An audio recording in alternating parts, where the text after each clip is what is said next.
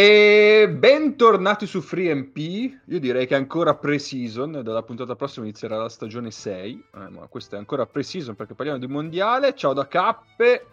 Eh, ciao Egno, bentornato. Ciao, grazie. Ciao Neis. Ciao a tutti. Io devo, io devo fare tre saluti perché poi non abbiamo registrato in settimana. Eh, E allora quindi si sono aggiunti. Vabbè, bisogna salutare l'Aquila di Durango, Seccus, questo è un saluto in quota mago che ha vinto la, la Vuelta. Godo, godo, bravo. Ha fatto in- perché, eh, ce le gode perché ha fatto impazzire giornalisti vari di questa cosa qui. Eh, sono contento sia tornato- sono contento sia tornata all'NFL la domenica sera, così so cosa guardare mentre registro. E poi invece il saluto più triste è quella notizia di questa settimana in quota biella che purtroppo è morto Brandon Hunter, ah, sì. storico giocatore di cosa, Livorno, Montegranaro, un po' di squadre di Serie A degli anni zero. Sì. Avete sentito già Celle? Ciao Celle. Sul passante. Ciao da me e dalla voce del passante che, che ci dice che posso fare l'interscambio con le linee del Malpensa Express e anche io volevo salutare Seth Fusso ma me l'ha tolto lei E ciao a tutti Eh, Poi adesso Celle arriverà a casa, quindi c'aveva una connessione un po' decente. Nick... Eh sì, non funziona Discord da casa Bravo. Ah, no, è vero. Vabbè, ma su questo ci lavoreremo in corso di do- in stagione. Eh, Nick arriverà a breve, ma stasera ci abbiamo anche un gradito ritorno. Ciao Lorenzo. Ciao, ciao a tutti, ciao a tutti. Che bello averti qui, che bello averti Che bello tornare ogni tanto. Eh sì, eh, ci sta. Eh, come detto, oggi puntata dedicata interamente ai mondiali. Poi, vabbè, se ci scappa qualche commento sugli ultimi avvenimenti eh, che sono succe- successi qua, magari, vabbè, però adesso iniziamo dai mondiali. Tra l'altro, puntata sui mondiali già in ritardissimo perché eh, quando uscirà sarà già passata più di, di una settimana. eh, però, vabbè, noi siamo fatti così, lo sapete, eh, e quindi amen. Ehm, Ma è meglio analizzarle a freddo queste cose. Infatti parleremo di mondiali del 2027. Anche ci sta, è vero, ci sta, sì, sì, sì, sì. Eh, dai, allora, io direi che possiamo andare con la nostra consuetudine, quindi a caso, Eh, e quindi, ma io direi di partire propriamente dalla finale che... Ci tengo a sottolineare che abbiamo provato a dire facciamo una scaletta, è stata anche creata e poi la soluzione scelta è stata facciamo a caso, Certo, come è giusto. perché noi che sembravi sia. così, sembravi così, a improvvisare. Ehm, partire dalla finale perché è stata una partita pazzesca tra Germania e Serbia, una partita molto, mo- molto bella da vedere. E direi di andare partirei da- dalla vincitrice, quindi la Germania, e direi che può iniziare a dirci qualcosa Ennio, visto che era proprio lì, letteralmente lì. È difficile dire qualcosa che non sia già stato detto su di loro.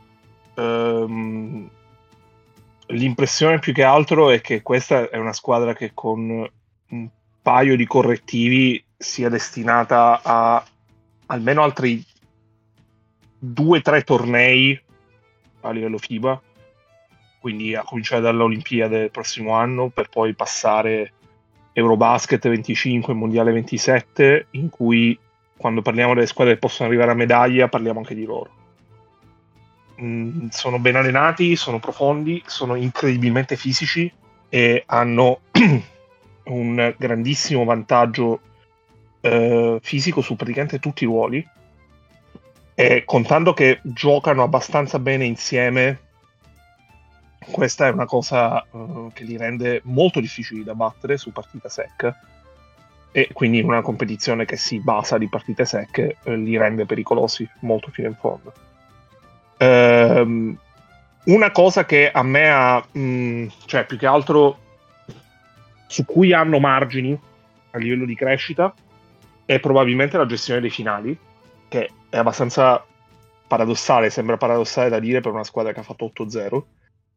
Però è una squadra che, nelle, parliamo- parlando delle tre partite eliminazione diretta, mh, sono arrivate in tutte e tre le partite ad avere un vantaggio in doppia cifra nel quarto periodo e in tutte e tre le partite sono andati molto vicini a perderla. Poi alla fine mh, hanno sempre trovato il modo per usci- cavare il, eh, il coniglio al cilindro. Eh, con, mh, con, la Lettonia in realtà il modo è stato l'errore di Bertans, mentre con, vabbè, con gli Stati Uniti è stata la quarta tripla di Obst e con la Serbia il canestro, quello nel finale in entrata di Schroeder, intramezzato dalle due eh, giocate abbast- poco felici di Guduric. Ehm, eh, forse Schroeder che tra l'altro è il giocatore questo più forte su- dell'area FIBA quando si parla di competizioni FIBA o quasi. Cioè o tutti gli anni è troppo troppo forte. Sì, cioè, mh, secondo me la, la partita che descrive molto bene la loro forza è la partita con la Lettonia. Perché detto che magari la Lettonia passava per Cenerentola, che poi in realtà non lo era, loro hanno vinto quella partita con Wagner che ha giocato bene, però era appena rientrato dopo, tre, dopo quattro partite d'assenza, quindi comunque era abbastanza mh, arrugginito, diciamo così, cioè era sicuramente meno in ritmo degli altri e Schroeder che invece gioca, credo, la peggiore partita che io abbia mai visto giocare a un giocatore di quel livello.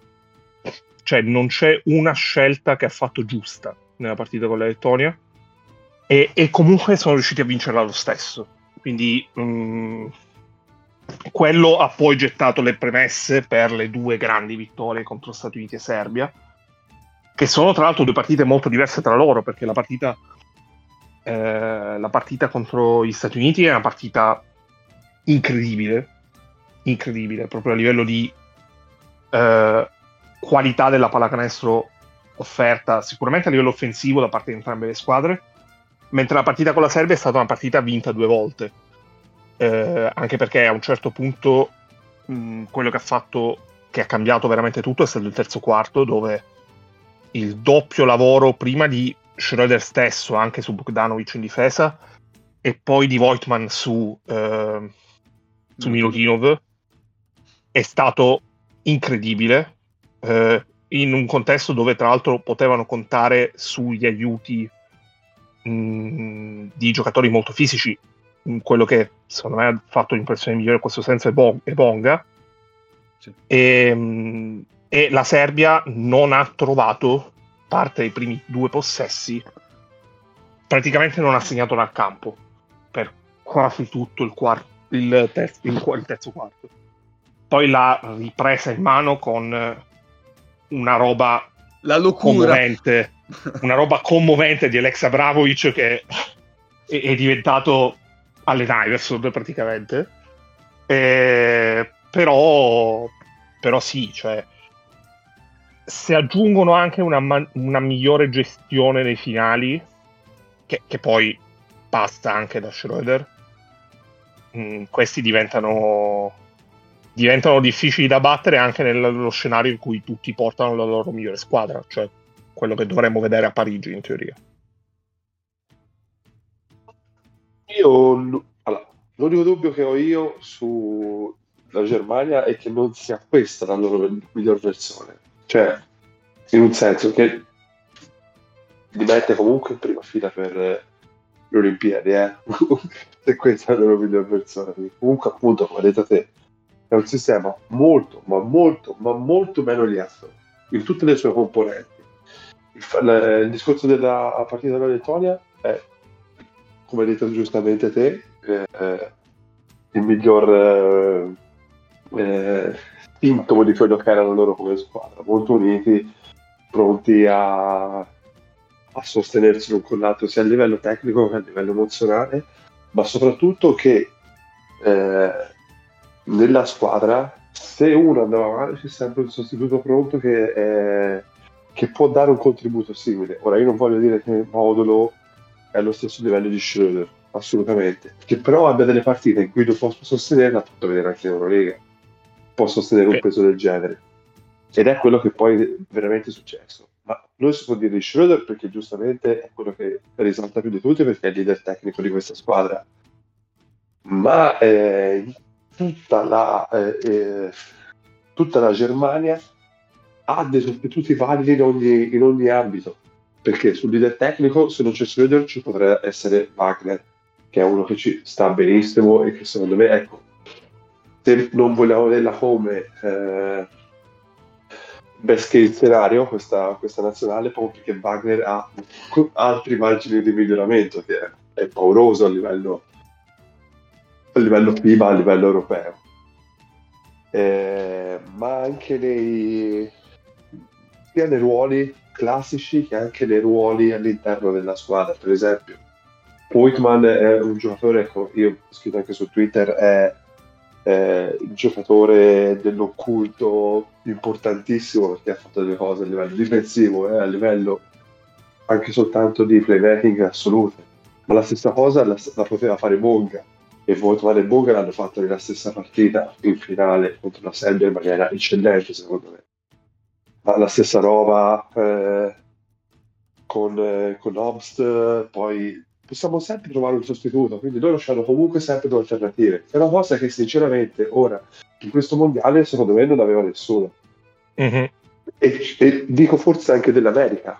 La Serbia, eh, la metto un po' in un capitolo a parte, perché secondo me la Serbia, probabilmente per come ha giocato la finale, non si meritava l'Avramovic del, del quarto quarto e di metà terzo quarto, perché veramente era l'unico che correva perché era l'unico che correva, uno che faceva il suo giù per il campo, delle volte rubava palla in maniera eccellente ed era anche il primo che passava la metà campo senza che gli altri avessero, non dico, anche soltanto sull'accelerato.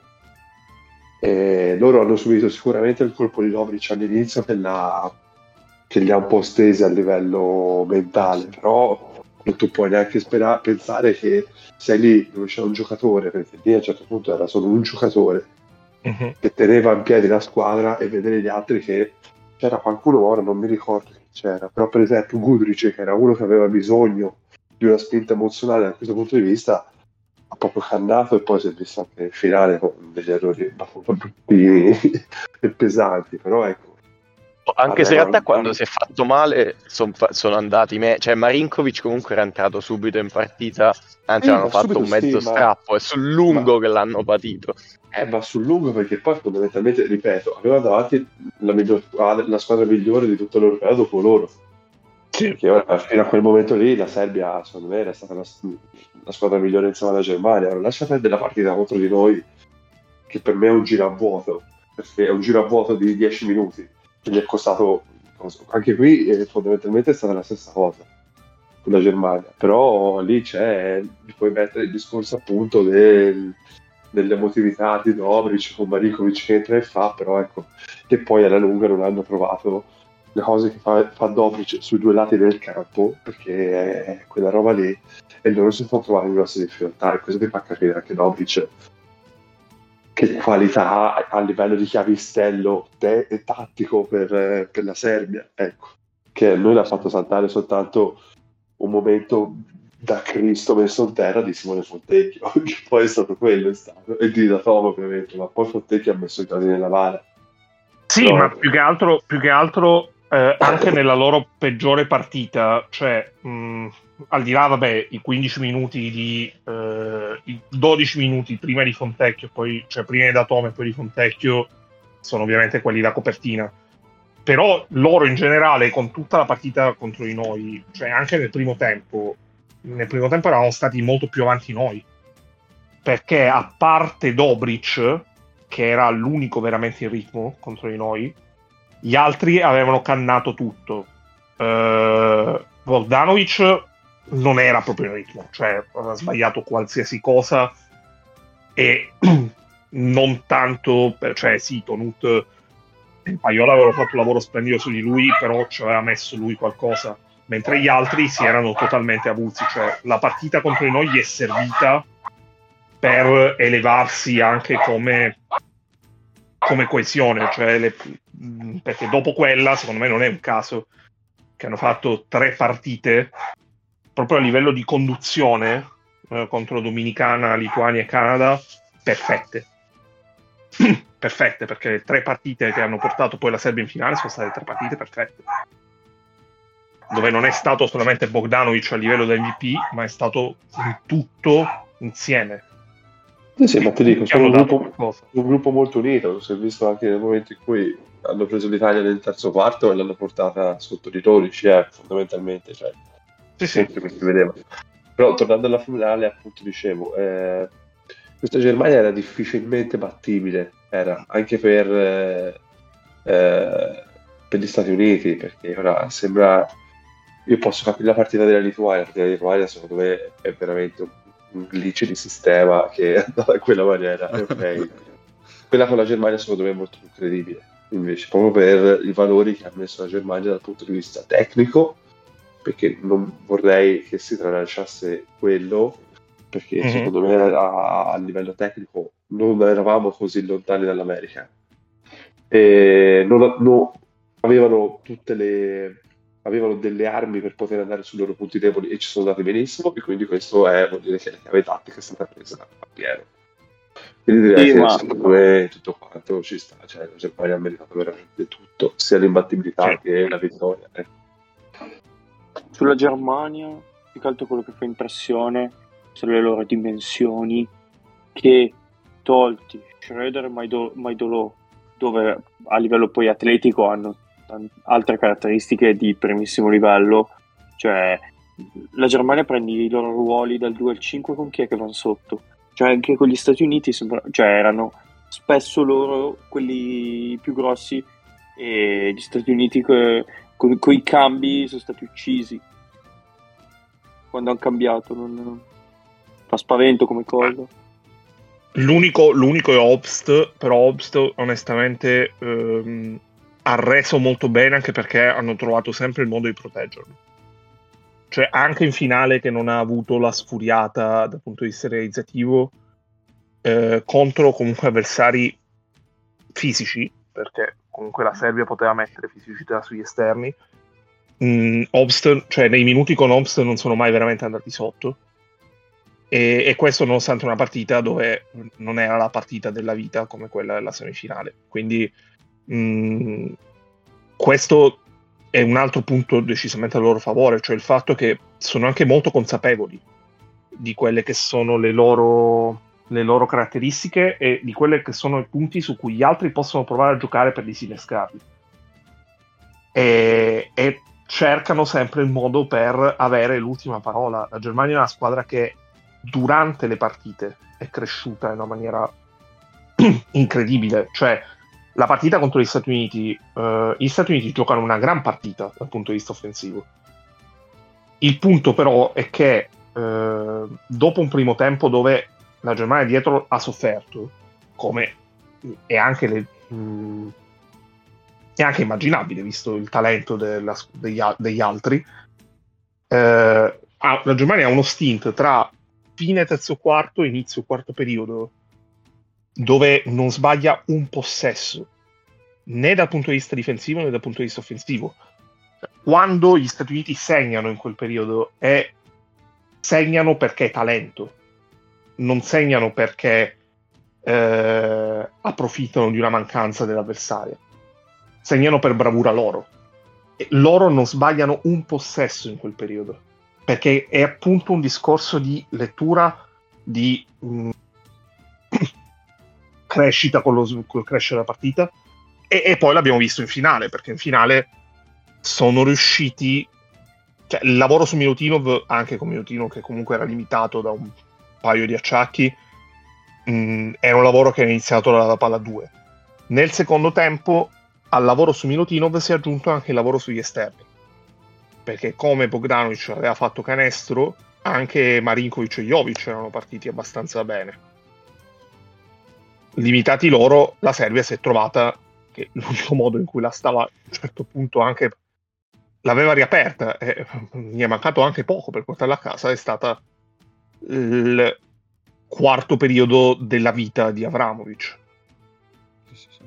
Ma infatti la Serbia secondo me in finale ha dovuto affrontare una cosa che fino a quel momento non aveva mai affrontato.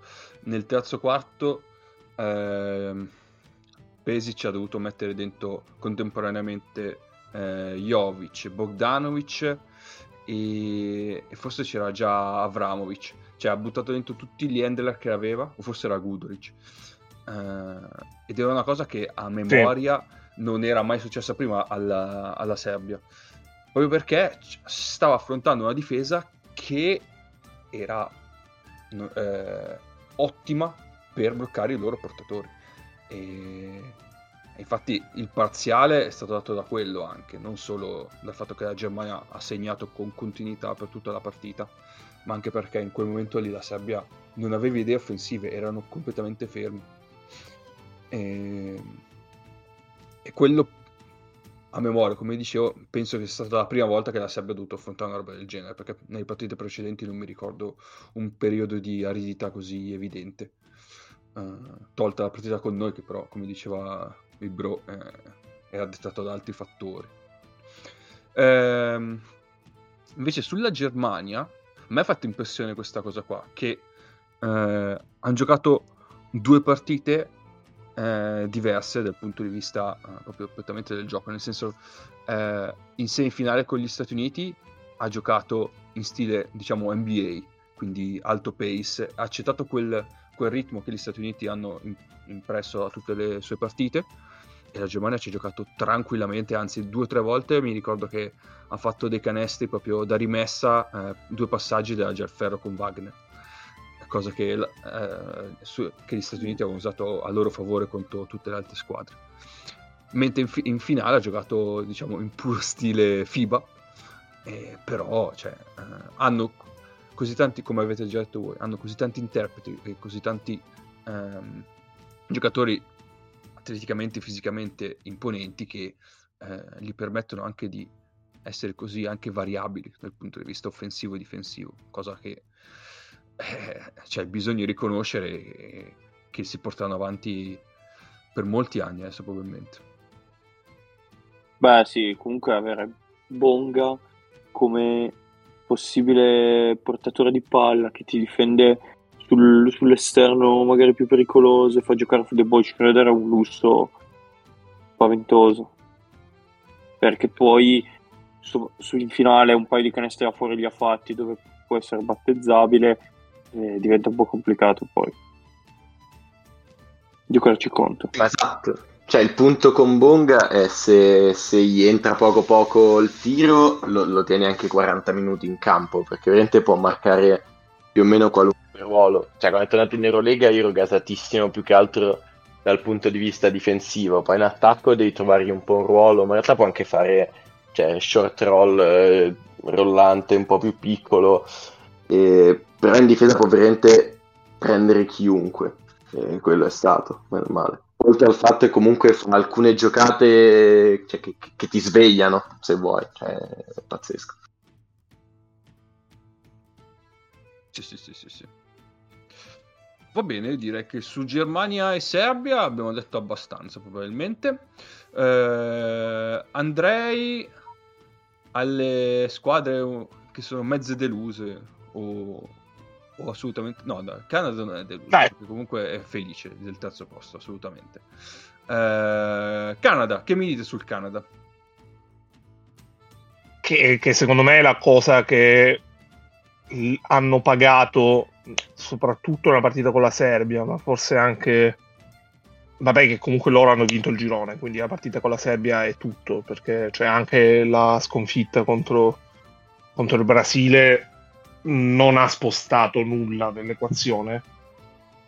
Mm, è il fatto che c'era una differenza comunque a livello proprio di livello tra i sette NBA che comunque si sono abbastanza ben calati in questo contesto perché eh, Olinic comunque aveva già giocato eh, basket FIBA. Però altri per altri era abbastanza la prima esperienza Ehm, e mi sembra che tutti e sette si siano abbastanza ben integrati in questo contesto. Mm, altri hanno avuto proprio, tipo Dylan Brooks, hanno avuto un arco di crescita nel corso del torneo molto interessante. Però la differenza tra eh, quei sette e gli altri cinque li ha resi abbastanza anche corti a livello di rotazione, soprattutto tra i lunghi. Perché tra i lunghi, nel momento in cui Powell aveva problemi di falli, ehm, andavano sotto con tutti. Che, che, poi è il motivo per cui in un approccio ipotetico, secondo me l'Italia poteva anche trovare il modo di non soffrire, cioè di non partire battuta col pronostico chiuso contro di loro. Cosa, per esempio, che poi è successa con gli Stati Uniti, che poteva succedere anche in altre occasioni. Eh, quanto possono crescere eh, nelle prossime manifestazioni, secondo me non è tanto. Cioè, sì, ovviamente passa anche da, eh, da inserire Marra inserire Wiggins, perché comunque avere un secondo handler in campo contemporaneamente a, a Sga eh, potrebbe risolvergli veramente tanti problemi. Mm, però anche aggiungere profondità tra i lunghi per loro potrebbe essere veramente fondamentale. Quindi che sia una crescita di Zaki Day, che sia, mh, mm, che sia altro, però ne hanno bisogno, questo sicuro.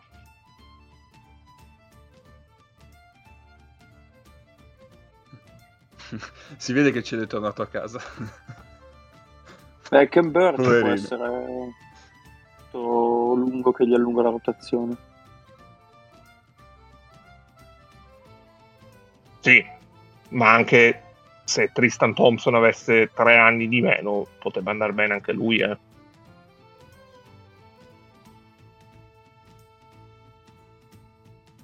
I, I, canadesi comunque tendono a venire fuori eh, come fiori, quindi sarei molto. Cioè, loro sì che sono gente con potenziale, ma basta appunto il nome di Murray, basta.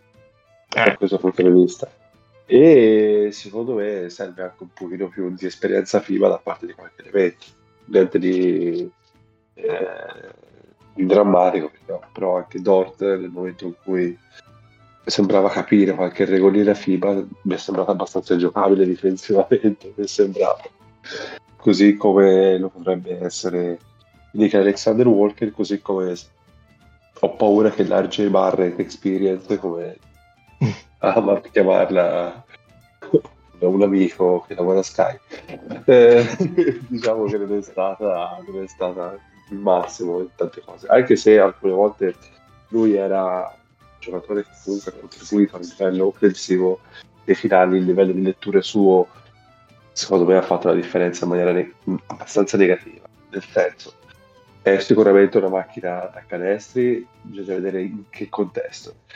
Nel contesto in cui eh, si cercava un'alternativa a eh, Sga, secondo me ha un po' toppato e Dillon Brooks è sembrato un pochino più affidabile. Dillon Brooks. Nel contesto. Però ecco la sensazione e parliamo di sensazione perché la sensazione che ho avuto ieri è stata quella. Poi non ti puoi aspettare questo tipo di eh, apporto da gente come Olinick che secondo me invece ha rivestito il suo ruolo in maniera eccellente eh, che faceva il, il, point forward che faceva eh, l'esperto che sa quando picchiare piccoli quelle piccole cose che sa fare un giocatore molto veterano eh, piaciuto anche secondo me l'apporto di Ejim secondo me molto sottovalutato in certi momenti delle partite dove si è vista una eh, si è visto come lui riusciva invece, essendo un giocatore sviluppato ecco, nella FIBA, sapeva essere il giocatore eh, che metteva tutto in ordine, ecco, mettiamola così, che appunto in, in queste nelle situazioni più difficili. Eh, mi aspetto anche una crescita da Nick Alexander Walker, perché secondo me ci si dimenticherà parte della carta d'identità di questi, perché mm. Dort è un 99 Sga stesso è un 98 Dick Alexander Walker è un 98 eh, RG Barrett è un 2000 eh, Dillo Brooks è un 96 cioè... Beh, ma anche lo stesso Jamal Murray è un 97 97 Jamal Murray esatto. Cioè, eh, capite che questi sono pronti a essere l'antitesi dei, di USA perché comunque ricordiamoci sono arrivati quarti e tutto quanto ma si parte sempre da loro, ecco, soprattutto se visto che ora LeBron speaking, quindi diciamo si parte sempre da loro. Eh. E dai, Io visto che pre... le vinci... Ah no, vai, vai, vai.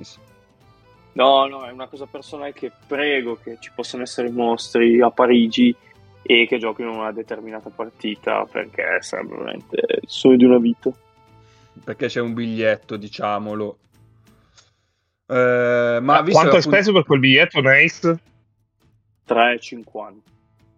Beh, dai. Posti non, i, non in prima fila, quelli appena sopra, da se- semifinale. Perché Che sarà tipo per- il, il Team USA, quello in cui Eh. mandarono Wender Alexis, questa gente qui.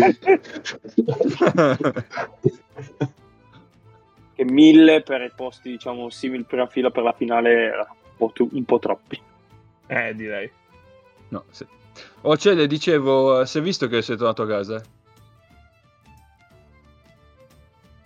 No. Sì, infatti ho provato a usare il computer, continuava a staccarsi e sono tornato al telefono come prima. Io non so cosa tu abbia fatto. Eh, non lo so neanche io, adesso Discord. ci, ci lavoreremo, ci lavoreremo su sta cosa, ma intanto... Ora ero in silenzio solo perché mi avete nominato Melvin Egim e io ero in adorazione del mio signore padrone. eh, dell'anno in cui eravamo ultimi in campionato ma imbattuti in Eurocup. E di Melvin Egim mi sono innamorato. Ultimi Ho anche campionato fatto, fatto con un mio primo- amico. Ho fatto un mio amico una pagina di Melvin Egim fan club a un certo punto. Quando era passato a Venezia, lui era di Venezia. Non ci abbiamo mai pubblicato niente, però era per il meme. E niente, no, è il mio dio. Va bene, va bene, va bene. No, dicevo, visto che l'abbiamo citati, è giusto, cioè è giusto, è il momento di parlare degli Stati Uniti. eh, che sì, sono arrivati i quarti, quindi dai, un po' di delusione sicuramente c'è stata. Ehm, Eh, sì, c'è da aggiungere su di loro una cosa, un disclaimer. Eh, è abbastanza verosimile che abbiano giocato le ultime due partite almeno con un, con un focolaio Covid in squadra. eh.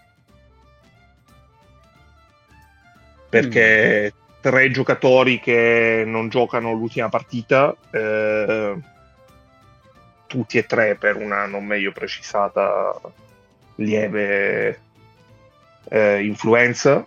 Eh, cioè, gira- da un lato giravano, solo che non, non c'è, non c'è stata la, compro- la controprova, nessuno ha dichiarato Covid-Covid. Però secondo me anche per un discorso logistico, cioè non, non conveniva a nessuno dichiararlo nel momento in cui poi magari rimanevi lì a fare quarantene. E, beh, però beh, tre Nel giocatori che 2023 sta- parliamo del Covid. No, no, ma poi tra l'altro, Nel cioè, 2023 è ancora la storia del Covid. eh, dopo la partita eh, dopo la partita col Canada Kerr stesso ha detto che i tre che avevano saltato la partita non erano gli unici che avevano avuto per dirla come l'ha detta lui some kind of bug. Quindi cioè, questa è una cosa che comunque va sottolineata. Detto che posta il giusto nel- nel- nella percezione del torneo Dai, allora parti tu sugli Stati Uniti, visto che Dai. sei membro eh, del podcast NBA.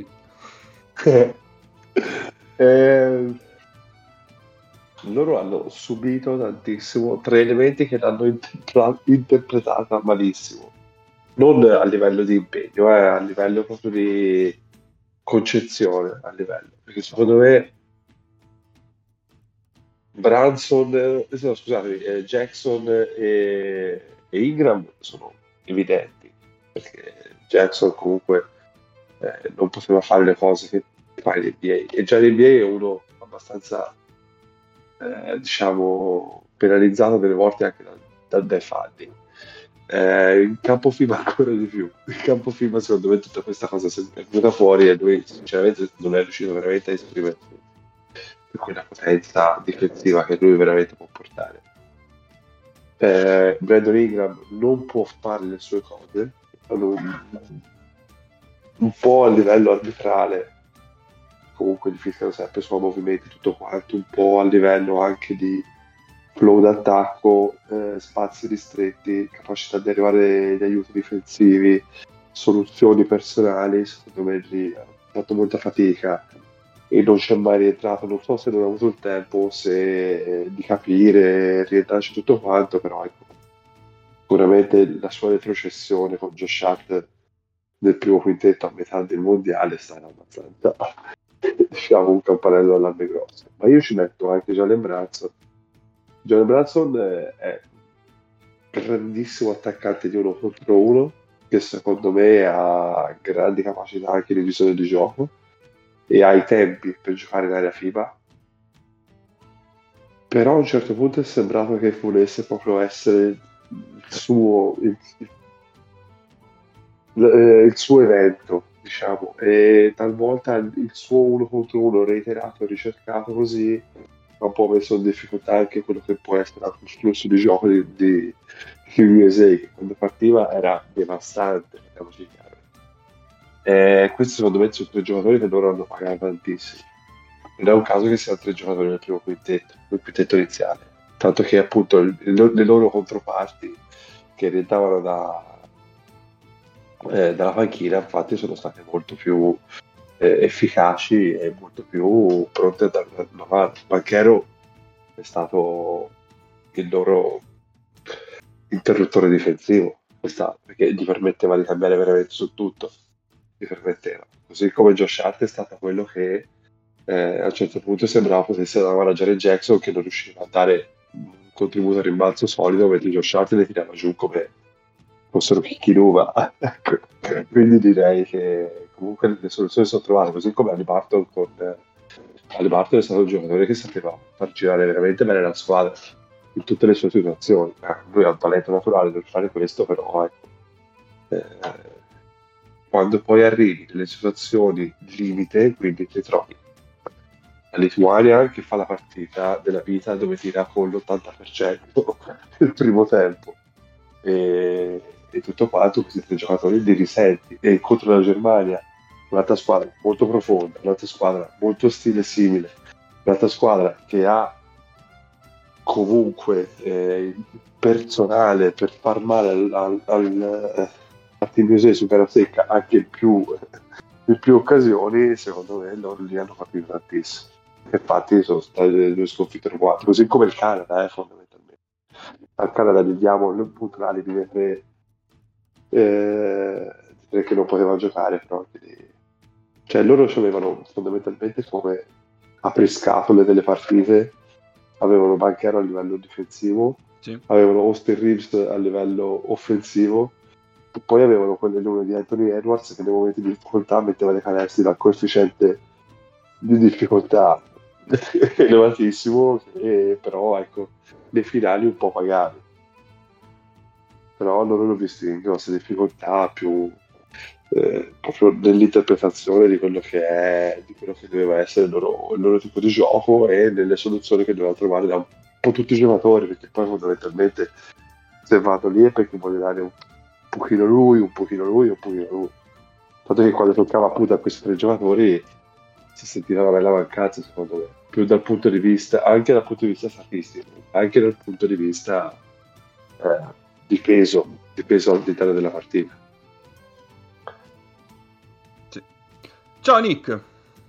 Quanta gente c'è stasera? Siamo tanti. Eh, e non siamo neanche tutti. E non siamo neanche tutti. Pazzesco.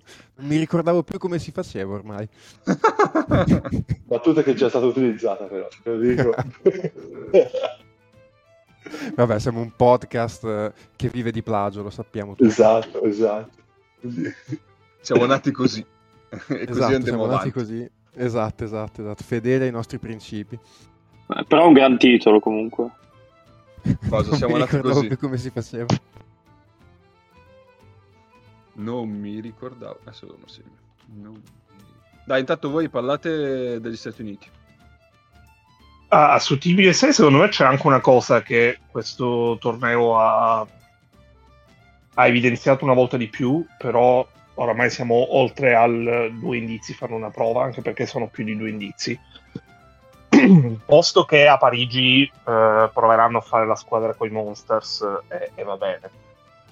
Ma eh, già a partire dal Qatar, mh, una cosa che secondo me loro non potranno più permettersi di fare è fare una squadra di 12 esordienti FIBA.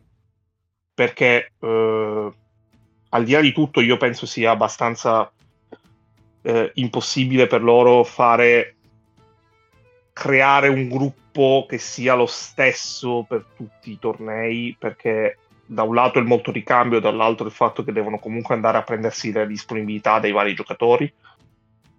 Ehm, e poi proprio anche il fatto che mh, pure, cioè anche le stelle europee, o le stelle comunque non americane, eh, sono abituate a giocare eh, con lo stesso gruppo eh, tornei giovanili, Eurobasket, eh, comunque più tornei, quindi c'è comunque un vissuto, un collettivo che è diverso e sarà sempre così.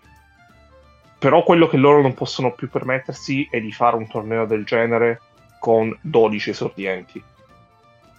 Eh, dovranno essere bravi a trovare un giusto mix anche a livello di esperienza eh, e non solo esperienza FIBA, ma anche esperienza a livello proprio di mh, veterani. Cioè, mh, secondo me, questo loro pensavano lo potesse essere Bobby Portis, ma Bobby Portis probabilmente era troppo poco. Mh, giocatori veterani non vecchi. Alla fine è quello che ha livello- fatto Anthony per anni. Cioè, Car- Sì, cioè sì, per tanti anni è stato Sì. Carmelo Anthony quello praticamente. esatto. Cioè, oltre che- 11 più o meno ogni, ogni fanno- roster della nazionale. Esatto, che ti fanno da collante, che ti fanno da eh, punto di riferimento, che siano anche dei veterani positivi.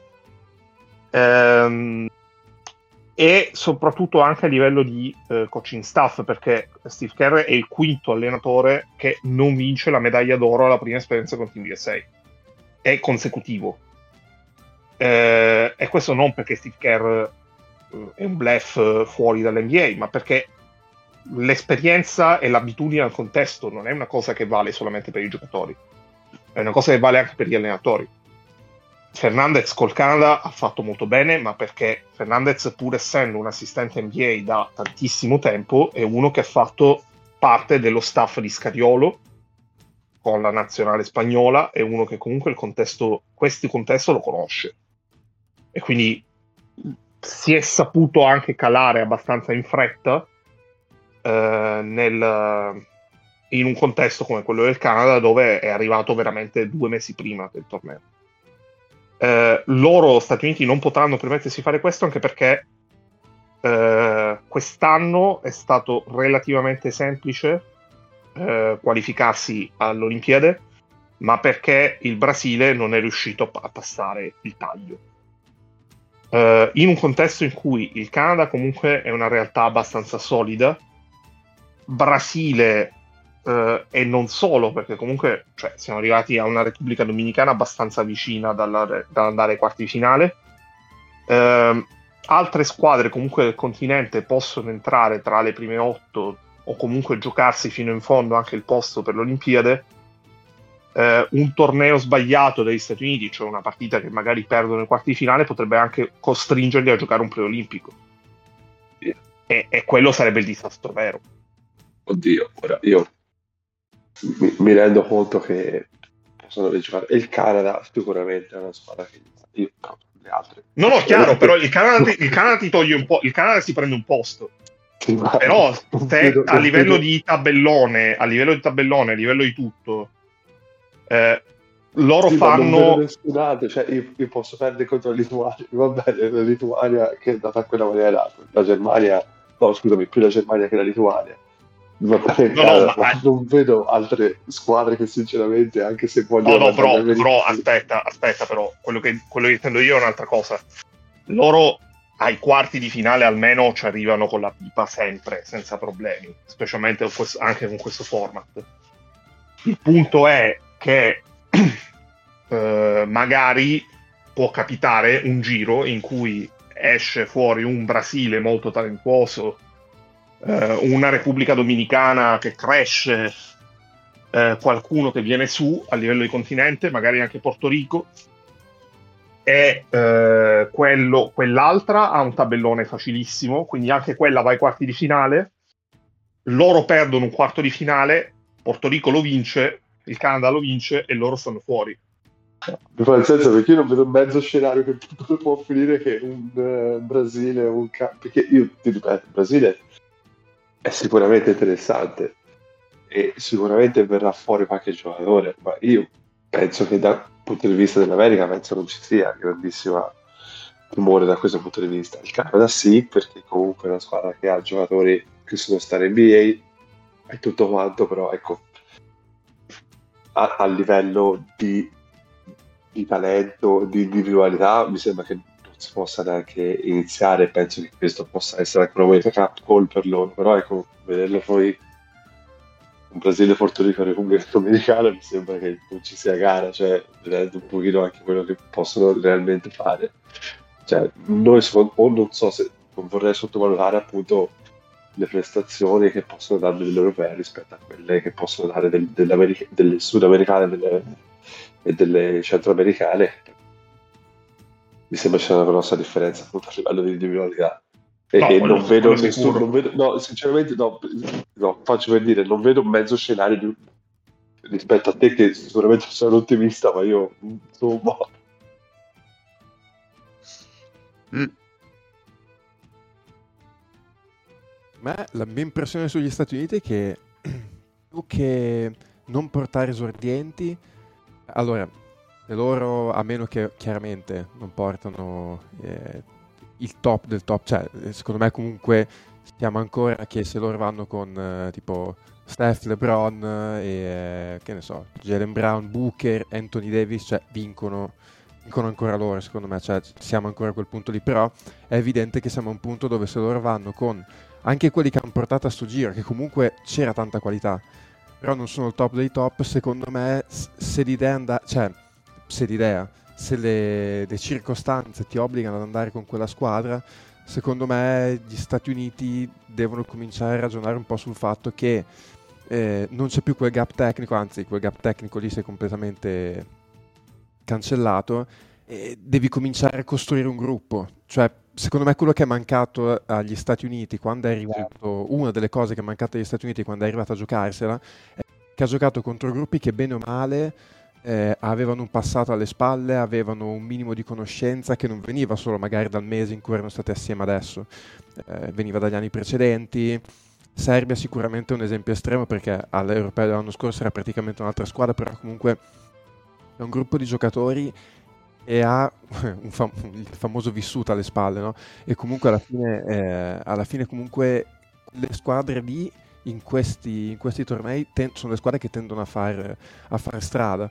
E cioè, io credo che gli Stati Uniti, se appunto non vanno con eh, i carri armati, devono cominciare a, a, a, fare un po' di questo ragionamento. Poi mi rendo conto che non sia semplice incastrare in un uh, calendario NBA, però uh, cioè, secondo me si sono resi, perché comunque uh, anche lo staff tecnico che ci ha messo dietro direi che meglio di così non si poteva fare, però probabilmente si sono resi conto anche loro che una squadra che la prendi la metti insieme un mese con... Ehm, peraltro gli Stati Uniti hanno questa cosa dove cioè, tu tendi a mettere assieme a differenza delle altre squadre, 10 giocatori che sono 10 prime punte o giù di lì. Adesso magari quest'anno non erano 10 prime punte, però gli Stati Uniti tendenzialmente hanno più giocatori che nella loro squadra di club sono eh, la prima opzione. No? Quindi Mm, c'è da fare un, eh, un'amalgama di squadre che magari è più complicato di realtà dove tu sì hai quelle 3-4 stelle che sono i punti di riferimento della loro squadra, però giocatori comunque importanti per la nazionale già nelle loro squadre di club hanno dei ruoli più definiti e quindi magari fa meno fatica a inserirsi in quel ruolo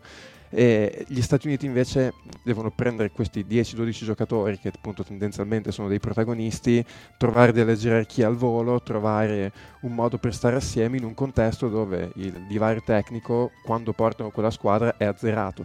Eh, quindi secondo me per quello che è possibile per loro, in base anche alla squadra che sanno che porteranno, devono cercare di fare un po' di gruppo eh, per far arrivare la squadra con qualche chance in più, perché nei momenti difficili, secondo me si è visto una squadra che non è che non ci abbia provato, eh, però chiaramente nelle partite con, con la Germania e col, con la Germania specialmente, cioè si è visto una squadra che non, non aveva dietro quel, eh, quel trascorso, per cui appunto la stessa Germania vedevi una squadra con anche nei momenti di difficoltà aveva i suoi punti di riferimento, aveva Schroeder che in campo FIBA diventa un cazzo di mostro, eh, aveva Obst che al di là dei canestri da fuori ha giocato una partita anche di lettura una volta che la difesa ha cominciato a mandarlo dentro meravigliosa, cioè una squadra che aveva tutta una serie di gerarchie costruite negli anni che li hanno portati a massimizzare la costruzione negli anni in, questi, in questo mondiale.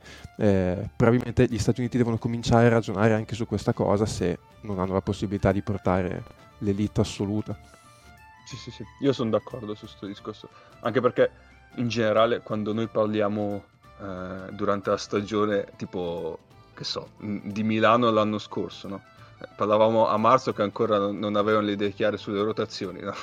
Figurati una competizione del genere. Eh, cioè, eh, sì, esatto. In cui e soprattutto non c'è neanche il tempo. le rotazioni, cos'è che hai fatto? Cioè, nelle finali scudetto hai tolto Davis, che in realtà sulla carta era molto più forte. Vabbè, no, molto no, però rispetto a Voigtman ha fatto anche meglio per buona parte della stagione, però alla fine hai preferito tenere un Voigtman che ti fa il suo ruolo lo fa molto bene e, e ti lasci in tribuna Davis.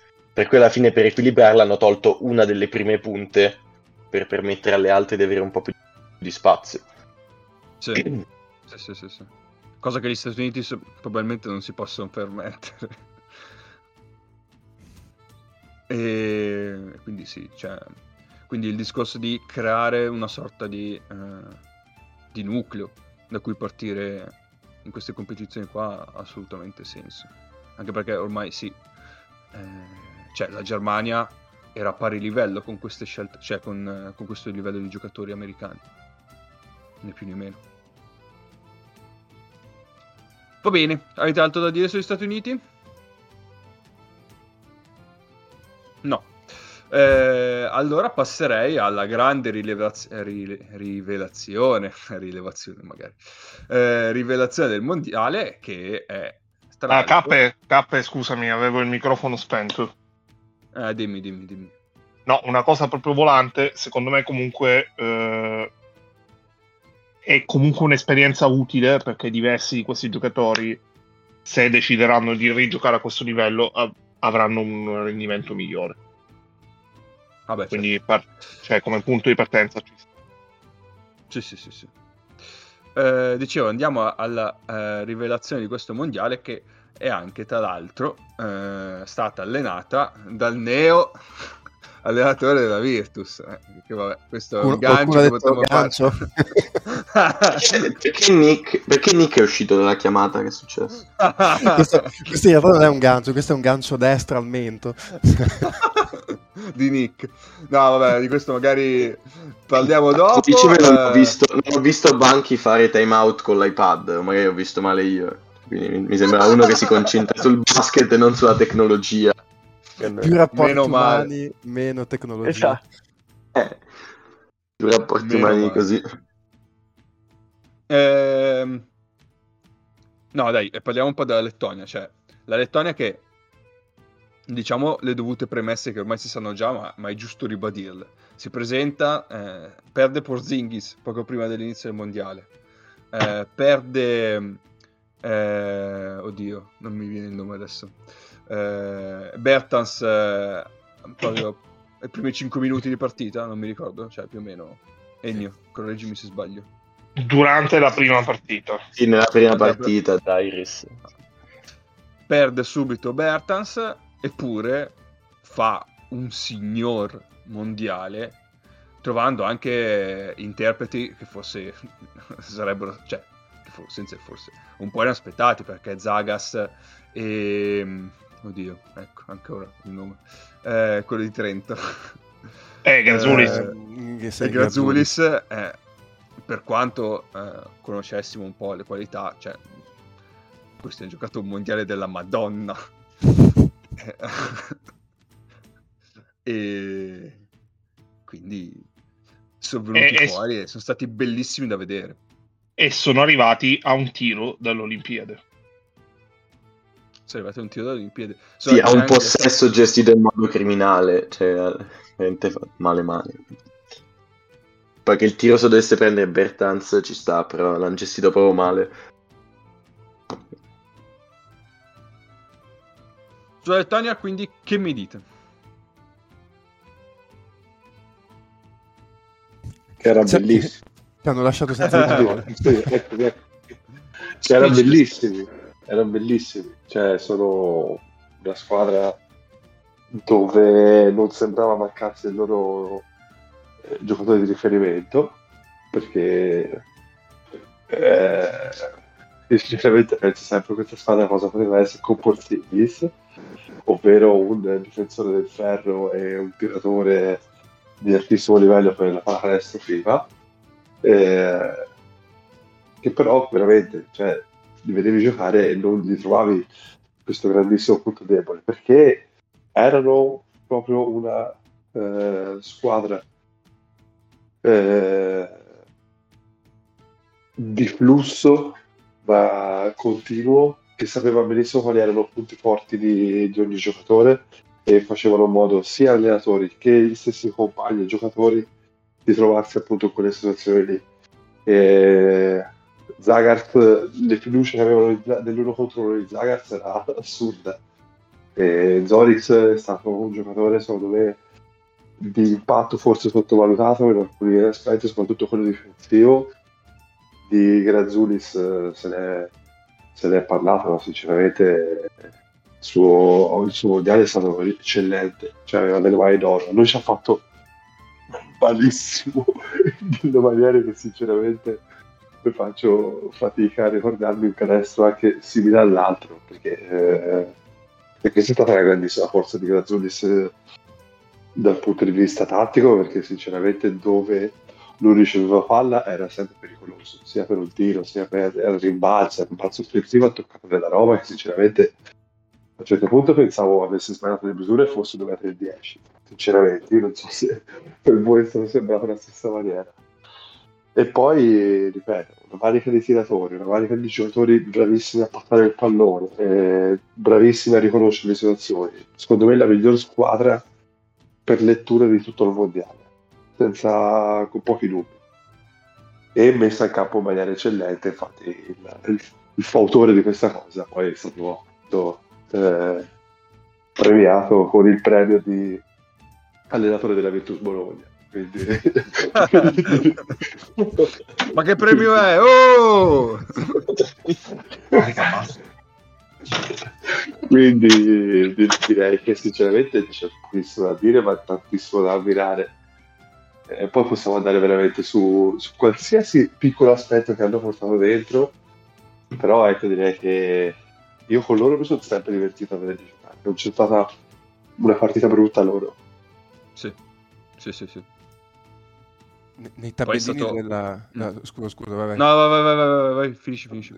Guardavo un po' così, c'è nei tabellini di fine mondiale della Lettonia, ci sono degli split di tiro pazzeschi, tipo Grazzulis ha 14 e 4 di media con 66, 56, 82, da 2, 3, da, da 66 da 2, 56 da 3, 82 liberi, ma cioè ce ne sono, non so... Mh, eh, chi c'è qua? Eh, Smith 73-38, vabbè 67 liberi, chi c'è qua?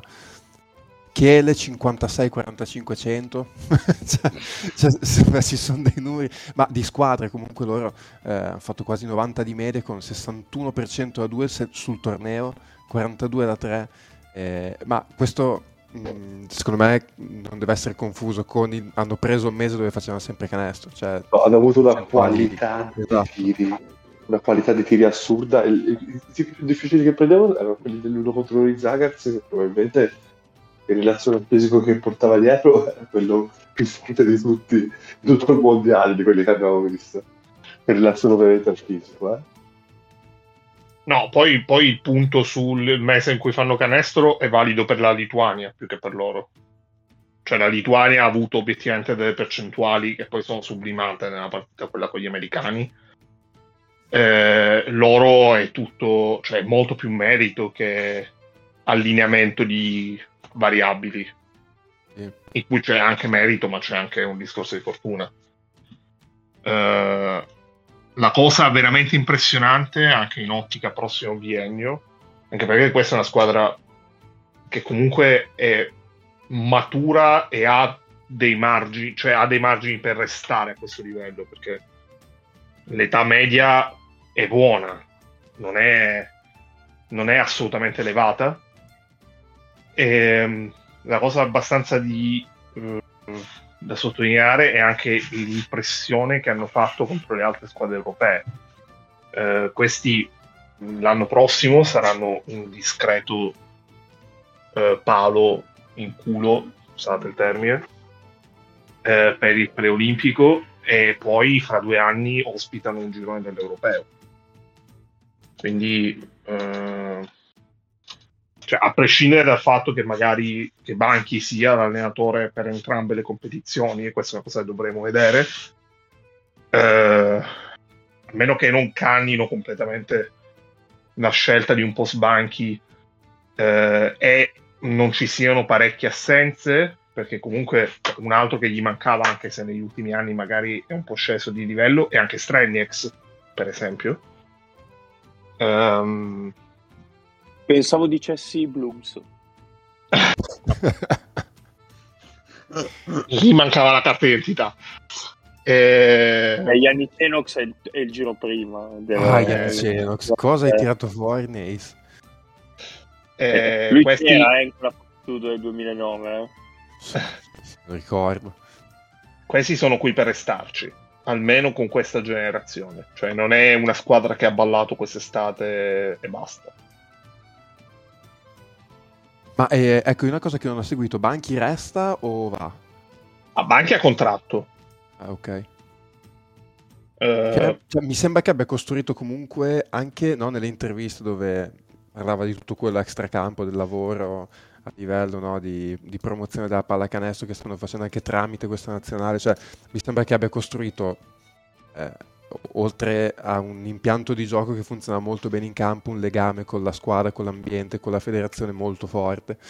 Eh, sostituire Banchi in questo momento secondo me sarebbe complicato non solo da un punto di vista tecnico, per appunto quello che ha costruito in campo, ma perché da come anche lui parlava mi sembra che abbia costruito proprio un rapporto forte anche da un punto di vista di motivazioni che comunque magari per queste squadre che sono che, che, cominciano a mettere la testa fuori dall'acqua a questo livello per la prima volta comunque è importante, specialmente in questi paesi sappiamo no, come comunque la questione dell'orgoglio no, nazionale in certi momenti possa venire fuori, quindi mi sembra che sia una cosa su cui ci abbia spinto abbastanza, poi mm, dietro questi discorsi tante volte magari c'è anche un po' di così retorica del momento, però mi sembra che abbia costruito anche quel tipo di legame, quindi potrebbe essere una sostituzione resa ancora più complicata da questa cosa. Tra l'altro Banchi ha anche rifiutato una panchina di Eurolega quest'estate perché gli dicevano che doveva, non doveva, doveva lasciare il Tonia, quindi mh, mm, credo che da parte della Virtus abbiamo anche avuto delle garanzie in questo senso. Di certo il fatto che eh, quest'anno era Scariolo uh, che faceva uguale alla fine. Sì, ma poi quest'anno, quest'anno non c'è concomitanza perché uh, quando giocano le nazionali Eurolega si ferma, quindi uh, può gestire la cosa senza grossi problemi. il caso si proporrebbe eventualmente per la stagione dopo, quella 24-25, ma veramente tanto tempo ancora.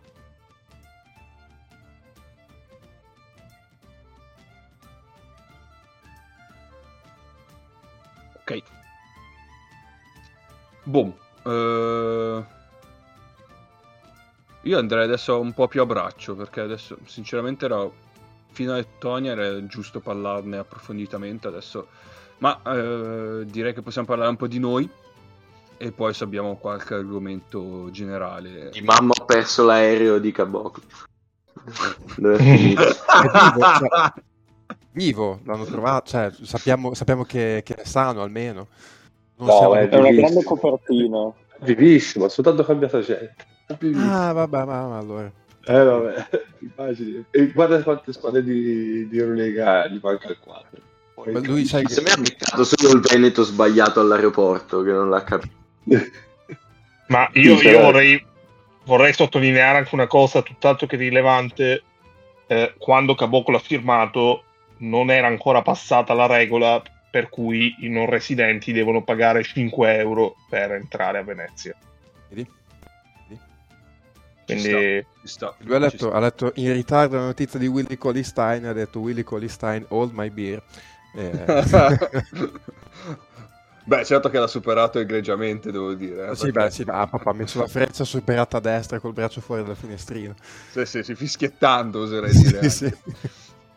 Eh, no, dai, parliamo un po' di noi. Allora, ehm, volta, fino a che eravamo arrivati fino al... Prima la partita della Serbia, sì, sì, avevamo fatto solo il girone iniziale.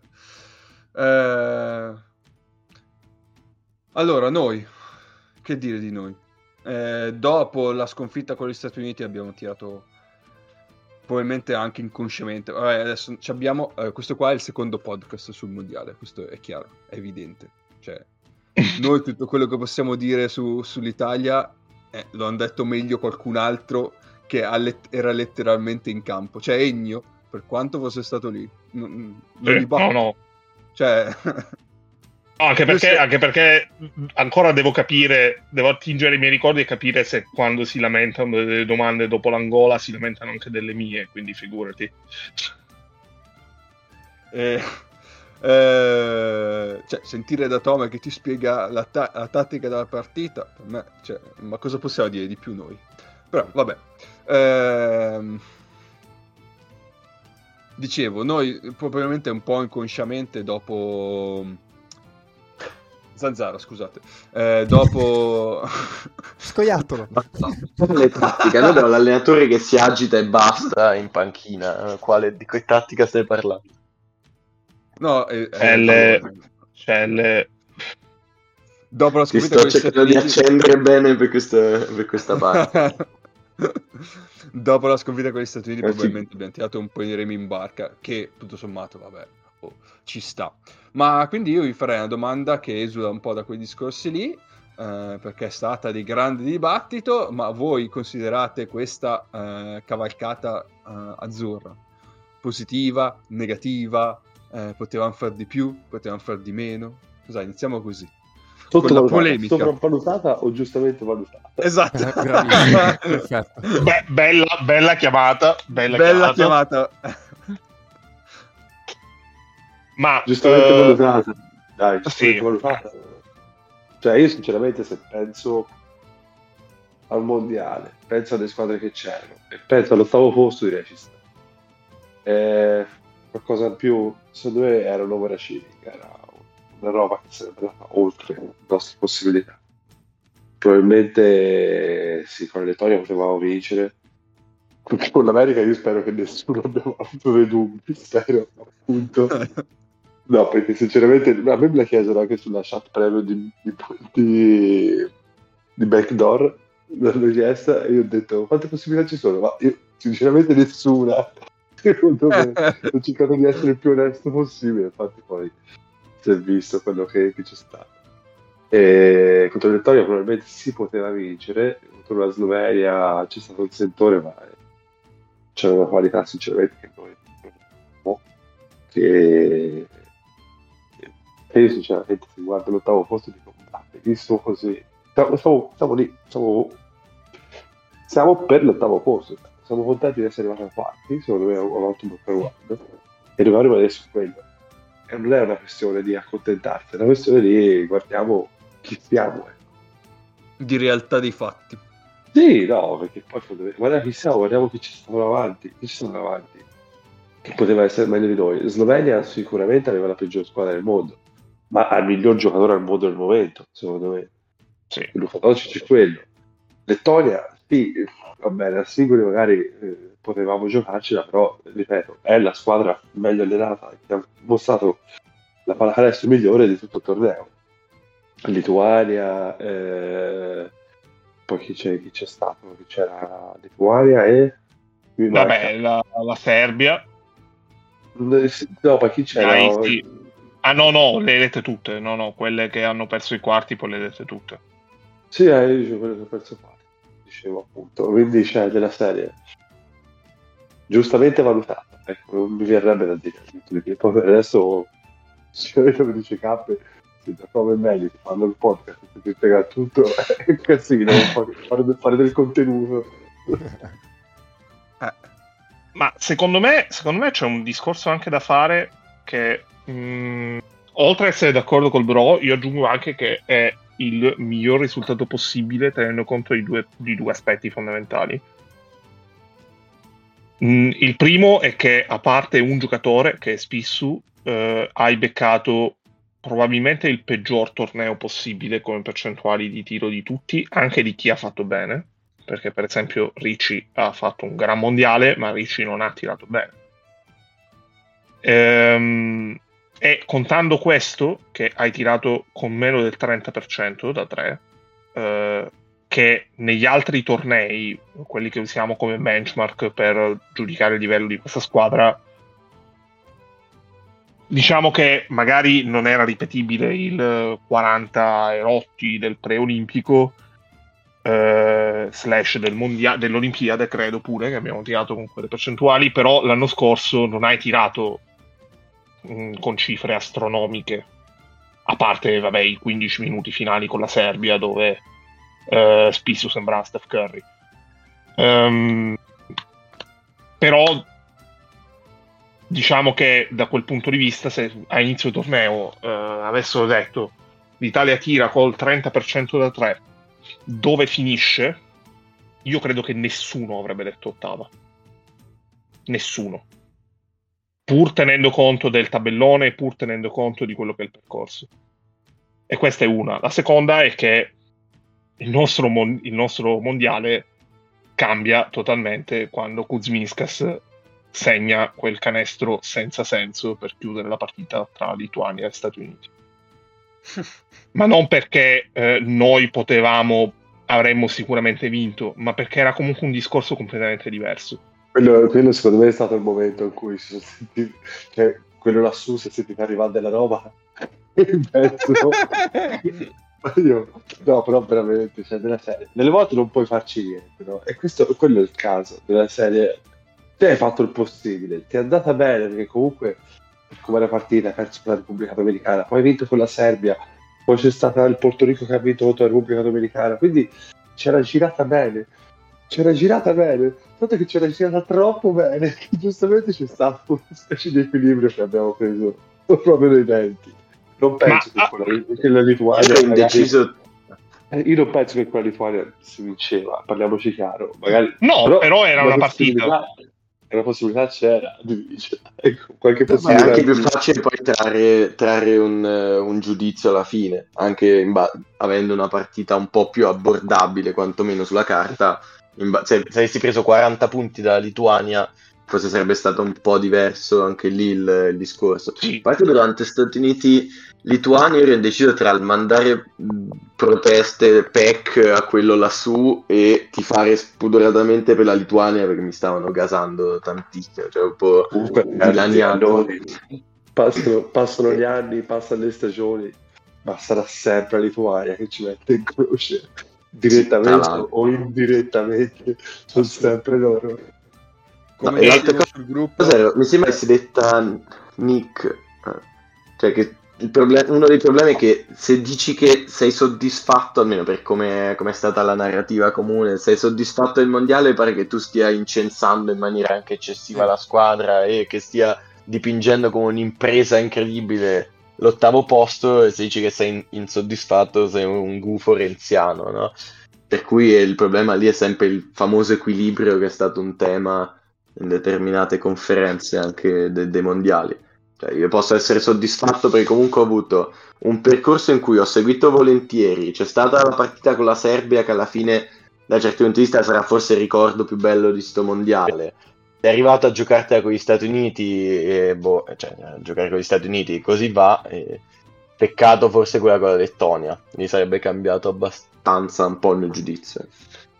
Sì, ma poi, poi su, su, Lettonia e Slovenia sono due partite molto simili, sono due partite che in entrambe sei andato anche avanti di 10-12 punti, eh, un terzo quarto in cui hai subito troppo e poi nel finale stavi, la stavi vincendo, cioè con la Slovenia eri andato anche avanti a un certo punto, quindi mh, mm, sono due partite che vanno da un lato o dall'altro basta poco, basta veramente poco in un caso e nell'altro. Cioè, potevi pre- vincerle entrambe, le hai perse entrambe, eh, magari rigiocandole nella stessa condizione, le perdi entrambe, ma magari le vinci entrambe. Eh, secondo me l'aggiunta poi un'altra cosa importante è eh, varie, tutto il vario discorso sul cammino facile, il percorso facile, a parte che mh, mm, ci sarebbero comunque delle cose da dire, pur essendo stato obiettivamente un percorso decisamente alla portata, ma il tuo l'avevi fatto. Cioè, l'Italia arriva da prima ai quarti di finale nel suo girone. E eh, da quando c'è questa formula, non era ancora mai successo che una squadra che, fa, che chiude seconda il, eh, il primo girone, quello da quattro, quello eh, delle prime tre partite, esatto, poi eh, nella seconda fase arriva ai quarti di finale da prima squadra. E se tu, voi andate a vedere eh, il precedente del 2019 e i precedenti di quest'anno, non, è mai successo, non era ancora successo. Il Canada vince il girone con 4-1 esattamente come noi, ma il Canada aveva, aveva fatto 3-0 nelle prime tre partite. Quindi mh, mm, cioè, l'Italia ha giocato la partita con la Serbia, che ne abbiamo scritto, letto in tutti i modi, poi ha giocato una partita eccellente con Porto Rico, soprattutto difensivamente. Porto Rico ha visto la vasca da bagno contro di noi, non ha visto niente e per merito nostro. È capacissima di prendere poi la, la, rullata lì dopo aver fatto l'impresa con la Serbia. Cioè, comunque quella partita non è per niente scontato. No, assolutamente. Dire, ma... Ma... E, e, e, hai tenuto Porto Rico 40 punti sotto quella che era stata la media delle prime quattro partite. Mm, poi con gli Stati Uniti è stata una somma di cose. Uh, tu sicuramente hai giocato la tua peggiore partita, cioè potevi giocare meglio. Probabilmente il, lo scenario verosimile di una partita tra Italia e Stati Uniti è come tipologia di partita quella che c'è stata tra Stati Uniti e Montenegro, ovvero 15-20 minuti abbastanza combattuti, eh, poi mh, Stati Uniti allungano un minimo e vincono di 12. Diciamo che forse un contesto in cui girano bene le cose, eh, la partita che poteva venire fuori era quella. È anche vero che gli Stati Uniti contro i noi hanno giocato veramente molto bene, facendo delle cose che poi non, ha, non sono riusciti a fare con la stessa efficacia eh, nelle altre due partite. Quindi, mh, mm, cioè, secondo me il bicchiere è più pieno che vuoto e io non sarei nemmeno pessimista sul futuro perché comunque questa squadra ha anche un margine temporale davanti, ci sono dei giocatori che eh, possono venire su in futuro, sia che tra quelli che erano eh, al mondiale, sia tra quelli che stanno crescendo, che devono crescere a livello d'età. Eh, parliamo tanto di chi ha più di noi, ma la verità è che la situazione è abbastanza fluida. Uh, ci sono squadre che hanno un bacino di talento superiore al nostro, questo sicuro, però uh, secondo me non è. Se, se, uno mi dicesse fra cinque anni l'Italia ha vinto una medaglia, che sia uh, europeo o qualcos'altro, io non sarei stranito. 5 anni no, perché 5 anni c'è solo un europeo, facciamo 10. Io ci aggiungerei, essendo d'accordo con quello che avete detto, il fatto che comunque questa nazionale ha fatto quello che doveva fare, arrivando caricata di attese eh, di risultato che secondo me cioè, non erano adeguate al, al roster, poi erano attese perché avevi pescato bene il girone, sapevi che se facevi il tuo ti mettevi, mettevi con un cammino in discesa, però comunque, eh, questa è una cosa che avevo scritto, questa, a meno che vabbè, non ci sia una differenza come con le Filippine o con l'Angola, questa non è una squadra che vince perché è più forte. Cioè non, non ci sono delle partite dove l'Italia va in campo e dice oggi comunque alla fine noi la sfanghiamo perché complessivamente abbiamo più qualità. Cioè tolte le squadre un livello sotto, tu sei lì con tutte probabilmente nel complesso forse un gradino sotto, quindi tu per vincere devi sempre eseguire la tua partita, il tuo piano alla perfezione e e c'è un gruppo di 12 giocatori che, dove pochi sono, pro, eh, sono, abituati a sopportare questo tipo di pressione, cioè la pressione del risultato, cioè, pe- penso a Melli, penso ad Atome, Fontecchio, però gli altri non sono giocatori che hanno questa abitudine, magari quelli che vengono da Milano un pochino, però comunque sono giocatori che eh, in questi anni hanno avuto un impatto in campo relativo e comunque questa è una squadra che vuoi anche per il percorso in, pre, eh, in preparazione è arrivata lì con una pressione di un certo tipo, dettata probabilmente anche dall'europeo dell'anno scorso, dove eh, hai mh, overperformato in maniera incredibile, perché cioè, purtroppo mh, n- non, non, mi passerà mai quello, credo, cioè il fatto che senza quello 0 su 2 probabilmente vincevi una medaglia d'argento, e, però comunque una squadra così che aveva questo tipo di pressione e lo dico perché comunque se nel loro podcast Melli ed Atome che sono due che le parole le sanno mettere al posto giusto comunque nelle puntate dopo partita il minuto sugli haters sui commenti social ce lo mettono perché comunque loro questo tipo di pressione un minimo la sentivano. E, e, e, e, questa è una squadra che per come gioca, per come è costruita, per l'impianto che ha, sai, cioè, io mi aspettavo esattamente questo tipo di mondiale. Mi aspettavo una squadra che poteva perdere con la Repubblica Dominicana, peraltro è stata fatta passare da molti come San Marino, è una squadra così scarsa. Siamo, probabilmente siamo più forti, però già solo una squadra che si presenta con un Carl Anthony Towns che per noi è un problema gigantesco attorno un po' di talento, perché comunque 3, 4, 5 giocatori competenti ci sono. ecco, cioè, quello è il, con- è il, concetto che faccio. Quella partita lì l'Italia non dice la vinco perché sono più forte, la vinco perché gioco, faccio le mie cose. Entrano i tiri, allora vinco, ma non vinco perché io sono l'Italia e loro sono la Repubblica Dominicana. Cioè, quel discorso lì lo può fare, che ne so, forse ancora la Spagna, forse la Slovenia perché ha Doncic, noi no. Comunque siamo riusciti a rimetterci in piedi arrivare a fare quello che era l'obiettivo che si aspettavano tutti quanti, che era un posto nelle prime otto. Quindi secondo me già solo quello è un risultato, cioè va messo anche in conto questo, cosa chiedi a dei giocatori che per 11 mesi all'anno gli vengono chieste a livello proprio di, di, di prestazione altre cose e poi improvvisamente tu devi hai un gruppo di 12 giocatori dove ti chiedo di arrivare tra le prime otto del mondo giocando contro i migliori giocatori del mondo. Quindi secondo me da quel punto di vista in realtà dato un bel segnale appunto nel contesto di una nazionale dove il secondo miglior tiratore da tre punti è stato Paiola per percentuale direi che abbiamo detto tutto e in quel contesto tu sei riuscito a fare due cose. Io poi ci metto una cosa sulle partite dopo, dopo che abbiamo perso con gli Stati Uniti di qualificazione. A me non è dispiaciuto il fatto che in quelle, par- quelle partite lì eh, che avevano sicuramente del valore perché comunque magari finire quinti invece che ottavi sarebbe stato comunque un risultato ti gratificava e che aveva anche un valore a livello di ranking, però comunque sono due partite che mi sembra siano state usate anche per dare quel po' d'esperienza ai due giocatori di questo roster che ti serviranno molto in futuro, che sono Procide e Spagnolo, che hanno aumentato i loro minutaggi nelle partite con Slovenia e Lettonia, magari l'hai pagati perché alla fine magari se tenevi le tue rotazioni, detto che una partita non c'era Fontecchio, però magari se tenevi le tue rotazioni, che ne so, una delle due la vincevi, però non mi è dispiaciuto il fatto che a quel punto lì costruisco qualcosa per il futuro, cioè il mio obiettivo l'ho raggiunto, adesso cerco di costrui- met- cominciare a fare qualcosina per il futuro e faccio giocare questi due ragazzi delle partite che contano davvero a questo livello, a me quella è una cosa che mi è dispiaciuto, come ad esempio non mi era piaciuto il fatto che nella partita con le Filippine avessero fatto a che va bene che era una partita dove dovevi vincere, quindi era una questione di faccio giocare i miei otto, però secondo me c'era un divario talmente alto con loro che glieli potevi dare 5 minuti.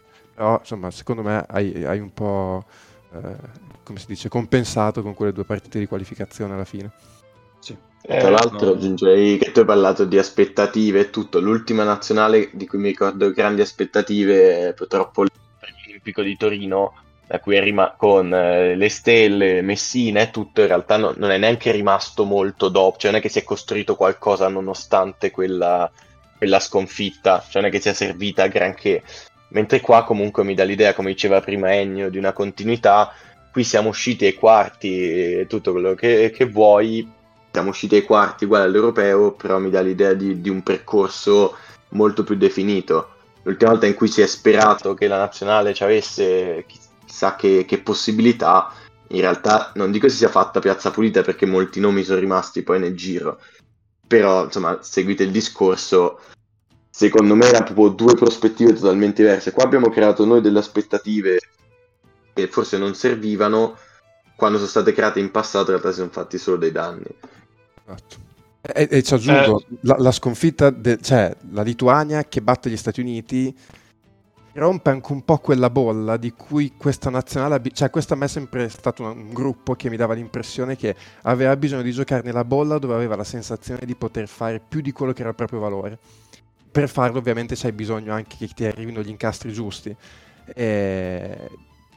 Incastro giusto lì era la Lituania, no? che è una squadra che è probabilmente superiore a noi, però tu avevi la sensazione che se faccio le mie cose e becco la serata giusta la posso vincere quella partita. Que- quella partita lì la Lituania che batte gli Stati Uniti cioè, ti ha bucato la bolla ti ha detto no, cioè vi mandiamo una squadra che è molto più forte di voi, ma il problema secondo me con gli Stati Uniti più che erano molto più forti di noi è che anche se non fossero stati così, forti, così tanto forti per come erano costruiti, erano proprio una squadra che noi non riuscivamo ad, ad affrontare. Cioè avessero avuto due stelle di talenti in meno su un ranking, non so, di 10 stelle, se invece che 8 stelle ne avessero avute 6, comunque per noi era una partita quasi ingiocabile perché hanno tutte quelle caratteristiche di costruzione del roster per cui noi cioè, ci facciamo proprio fatica a giocare contro.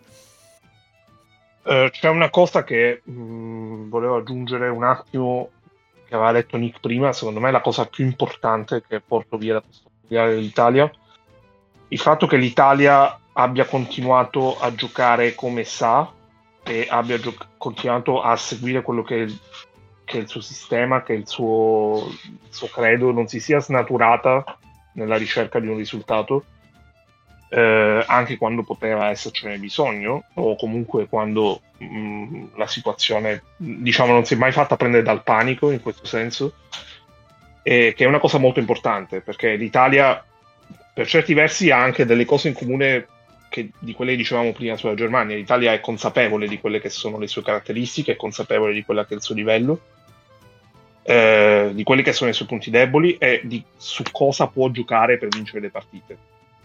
Eh, questa è una cosa che non è banale a questo livello, perché mh, se tu continui a credere in quello che fai e a credere nella tua pallacanestro e a giocare la tua pallacanestro, ehm, alla fine è più plausibile pensare che tu un risultato lo possa ottenere, anche fuori dalle tue aspettative.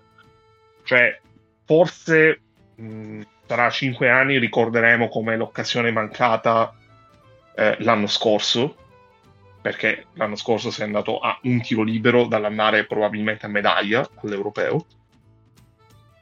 Eh, quest'anno l'occasione non c'è stata perché c'è stato un incastro di risultati altrui, perché magari poteva essere, cioè con una partita normale tra Stati Uniti e Lituania, magari poteva essere quest'anno l'occasione. Però quest'anno cioè, tu hai fatto quello che dovevi fare e hai avuto come regalo eh, un quarto di finale contro gli Stati Uniti. Mm, vedremo il futuro. Secondo me la cosa importante anche è che questa squadra non parte battuta e non parte ampiamente sotto con nessuna delle probabili avversarie del preolimpico. Uh, sicuramente non parte, non parte favorita con probabilmente nessuna forse un torneo con la Lettonia se, con la Lettonia come testa di serie è un torneo dove siamo sullo stesso livello ma bisogna vedere chi comporrebbe la rosa delle sei oltre a loro e noi però mh, contando che è un torneo di una settimana con sei squadre e quindi che è perfettamente plausibile non andarci, cioè non vincerlo piuttosto che vincerlo. Mm, secondo me chi becca noi non è così contento di beccare noi. Ecco. Ci metto, ci metto un'ultima cosa legata al discorso di, no, di Banchi prima del discorso di come la nazionale è stata usata in Lettonia per fare promozione. Eh, qui comunque eh, vuoi o non vuoi, cioè hai una nazionale dove Pozzecco sappiamo è un personaggio che comunque a livello di promozione è spendibilissimo. Hai due come da Tom e Melli che li abbiamo visti fuori dal campo, cioè sanno parlare come pochi giocatori, hanno fatto una cosa come Afternoon che secondo me è bellissimo anche per non appassionato di pallacanestro perché comunque è fatto in un certo modo interessante eh? e comunque l'immagine che mi sembra che porti via da questo mondiale è delusione, è Pozzecco è incapace, è una squadra che ha deluso, che schifo, potevamo fare... Cioè, mi sembra che nell'opinione pubblica ci sia tendenzialmente un po' questa... Sia, sia venuta via questa sensazione che ma sì, delusione, non un granché, che schifo, quando invece in teoria, sempre per il discorso no, di usare le nazionali anche per costruire qualcosa per il tuo futuro, ci sarebbe stato il modo di costruirci sopra qualcosa di interessante e invece vabbè non, abbiamo, non siamo riusciti a costruire nulla su, sulle squadre con le stelle NBA quindi vabbè del podcast eh, di Melli e Datome potremmo dire qualunque cosa, però la cosa che, che volevo dire è che ieri sera ero a un pub a Roma e sentivo il tavolo dietro di me gente che parlava che comunque il basket evidentemente sapeva qualcosina, però poco, cioè un po' giocato, ma non si ricordavano tipo quali squadre ci fossero in Serie A. Cioè, hanno fatto un discorso in cui c'erano un bel po' di buchi, diciamo, però comunque a un certo punto hanno detto "Ah, non ho sentito l'ultima puntata del podcast di Tatome", me... cioè è riuscito a catturare una... tutta la fetta di gente che in qualche modo è interessata al basket senza essere assolutamente fissata o comunque non seguirlo assiduamente e è diventato un argomento, almeno per quello che ho visto in giro, di conversazione tra gente al pub che del basket ha un po' giocato magari alle giovanili e va al campetto, ma poi lì finisce. Per cui lì mi sono reso conto che probabilmente ha avuto una portata un po' più ampia di quella che è la mia bolla, in cui tutti seguono tanto, tutti l'hanno ascoltato, però non sapevo come fosse fuori. Sì, sì. Ed è il motivo per cui uh, leggere certe analisi trite, ritrite eh, che non, fondamentalmente non, non, hanno nessun valore aggiunto se non veramente lo svuotare le bozze, è una cosa che mi ha fatto totalmente uscire fuori di testa. Poi io volevo aggiungere un'ultima annotazione tecnica, è che forse si è, si è sottovalutato eh, un aspetto di questa nazionale qua, è che andavamo sotto fisicamente in tutti i ruoli. Cioè, questo poi devi considerarlo nel computo finale, no? Cioè, quindi arrivare ottavi in una condizione del genere, secondo me, è più che, siamo più che buono come risultato. Siamo questi. È il momento, siamo eh, questi. È il momento, siamo questi. Però è letteralmente così, cioè, nel senso, non, no, non letteralmente, scusate. È palesemente così. Va bene. Cavolo, che, che siamo questi non muore mai. Non è mai esagerato. Soprattutto no. non è mai esagerato perché qualcuno mi doveva ridire. No, siamo questi. Assolutamente. Assolutamente. Va bene, eh, volete dire anche qualcos'altro a braccio su, queste, su questo mondiale? Se no possiamo anche iniziare a chiudere. È stata grande pallacanestro. In generale, credo. Sì, sono, sono molto d'accordo. Veramente... È un mondiale che ho mi sono goduto dall'inizio alla fine, ma anche per qualità di gioco espresse.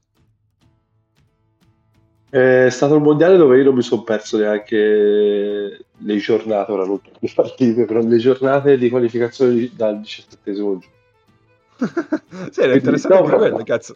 No, sì, però vedi, anche situazioni tipo il, il Sudan, eh, questa cosa qui che secondo me era divertentissimo da vedere, tutte le sue bavature assolutamente concesse, però c'è stata qualità, c'è stata qualità, c'è stato se non qualità divertimento sicuramente, sono state partite bellissime. Io ho visto se parla di Sudan, la prima partita con Porto Rico è stata pazza e per questo è divertentissimo. Cioè, eh, quindi, cioè, io secondo me sempre di più, cioè è bello arrivare a settembre che scalpi per i campionati e ti trovi invece delle competizioni del genere. Mm. Sì, sì, sì, sì. Ah, e soprattutto il livello globale si sta alzando. Cioè, questa è una cosa che secondo me non va sottovalutare.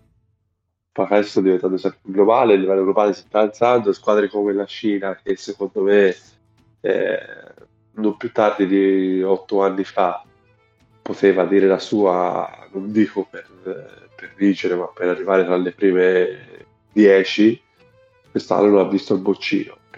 La Finlandia, è una squadra ottima, è, è andata nelle, per le classificazioni, cioè sta alzando il livello, che meraviglia. Ah, a proposito di Cina in generale, eh, io per caso eh, avevo letto su Reddit un post eh, che si lamentava, c'era quello che scriveva, si lamentava che mh, gli ultimi due mondiali sono stati fatti in Asia, no? Eh, che diceva perché dobbiamo portarli in Asia, è meglio eh, farli vedere alla gente che, che li apprezza più. Vabbè, il solito discorso del cazzo. Ehm, a cui dissento chiaramente, ma in generale cioè, sta venendo fuori sempre di più eh, cioè il fatto di portare il mondiale in Asia. Io sto vedendo squadre asiatiche che stanno venendo su sempre meglio, cioè adesso eh, vabbè, faccio una, una umerata, vabbè comunque, cioè il Giappone eh, anche a livello giovanile ha diverse squadre interessanti, quindi nel, nel futuro il Giappone sarà ancora bello presente eh, a livello mondiale. Eh, ma così anche c'è le Filippine, per quanto poverini hanno i loro limiti eh, fisici, anche loro, siamo questi filippino, eh, però è una squadra che su, cioè una, una nazione che suda basket e, e, e sta crescendo pian pianino anche loro. Quindi c'è il, volevo- la chiosa è che ben venga di portare il basket ovunque, perché sta diventando sempre più mondiale. Io sono solo felice nel vedere che ci sono sempre più nazioni eh, che crescono di livello. E stesso discorso si può fare per, la- per la- per l'Africa. Abbiamo parlato del Sud Sudan, ma ci sono squadre comunque interessanti che stanno venendo fuori. A Costa d'Avorio mica era esordiente anche lei, o mi confondo? No, ha vinto, aveva giocato pure quattro anni fa. Ok, però comunque... Capoverde era esordiente. Capoverde era esordiente, sì, sì, sì. sì, Poi sì. Filippine, No, no, ma- sinceramente, è meritevole. Filippine è meritevole più di tanti altri. Ah, assolutamente. Perché è, è di cultura. L'analisi è di cultura. Eh, quindi, secondo me, quello- cioè, loro erano ex su Street Hoops, ragazzi. Di che si sta ragionando? Tutte le africane hanno vinto una partita del primo girone. Questo è un risultato tutt'altro che banale, perché comunque eh, primo girone le africane hanno giocato contro squadre più facilmente di un livello superiore a loro, che nella migliore delle ipotesi dello stesso livello, e tutte hanno vinto una partita. Eh, alla fine solo tre squadre non hanno mai vinto eh, in tutto il torneo. E di queste tre comunque una di queste mh, ce la ricordiamo con un sorriso perché è la Giordania con eh, la roba senza senso di Hollis Jefferson. E in generale comunque mh, l'Africa ha proposto molte cose interessanti, l'Asia pure, perché il Giappone per esempio è stata una conferma validissima, pur senza Kimura. Ehm, anche dalle Americhe si sono viste delle cose, delle cose interessanti in un mondiale dove non c'era l'Argentina, perché non si è qualificata. Quindi mh, il basket per nazionali è in un, un ottimo stato di salute in generale e per ovviamente per le europee, magari per le europee di alto livello, dire esserci è già importante è chiaramente un po' naif. Però fare un risultato non è banale in generale, perché chiaramente ti- è più facile che tu ti confronti contro squadre che sono inferiori a te come livello, però ehm, sono squadre con cui non sei abituato a giocare, quindi anche un confronto in una partita secca può essere abbastanza un trapolone. Eh, la Francia ha giocato male, malissimo la prima partita contro il Canada e fondamentalmente lì è finito il, il- il mondiale della Francia perché poi hanno perso con la Lettonia e è andato tutto a sud. Cioè basta veramente poco per che cambi totalmente una prospettiva. E mh, una cosa importante è che molto di quello che abbiamo visto l'abbiamo visto perché è stato deciso sul campo, non perché eh, una squadra piuttosto che un'altra ha subito infortuni gravi e quindi tipo una favorita è uscita di scena perché si è rotto il giocatore più importante. Eh, questo è comunque anche un aspetto non banale e non è successo. Sì, sì, sì. Va bene. Direi che ci siamo. Volete aggiungere qualcos'altro? Io sono a posto così. Tu sei a posto così. Siamo tutti a posto così. Eh, niente. Allora, per me possiamo chiudere qua. Eh, mo inizierà la sesta stagione. Eh, Mo, ah, e mo vi voglio vedere a trovare il giorno di registrazione. Quest'anno ci divertiamo, ragazzi. Ehm, vabbè, ci faremo sentire noi perché bisogna iniziare a parlare un po' eh, di Eurolega e non solo, perché eh, qua sta per iniziare un po' tutto. Eh, ringrazio il bro per essere passato, grazie mille. No, no, ho trovato un minuto di una stagione che sarà complicata e mi ha fatto piacere. Grazie ragazzi, grazie a voi. Grazie, grazie. E niente, per noi ci sentiremo presto, ci- come dicevo, ci faremo sentire noi. Eh, è tutto, stateci bene, ci sentiamo presto. Ciao.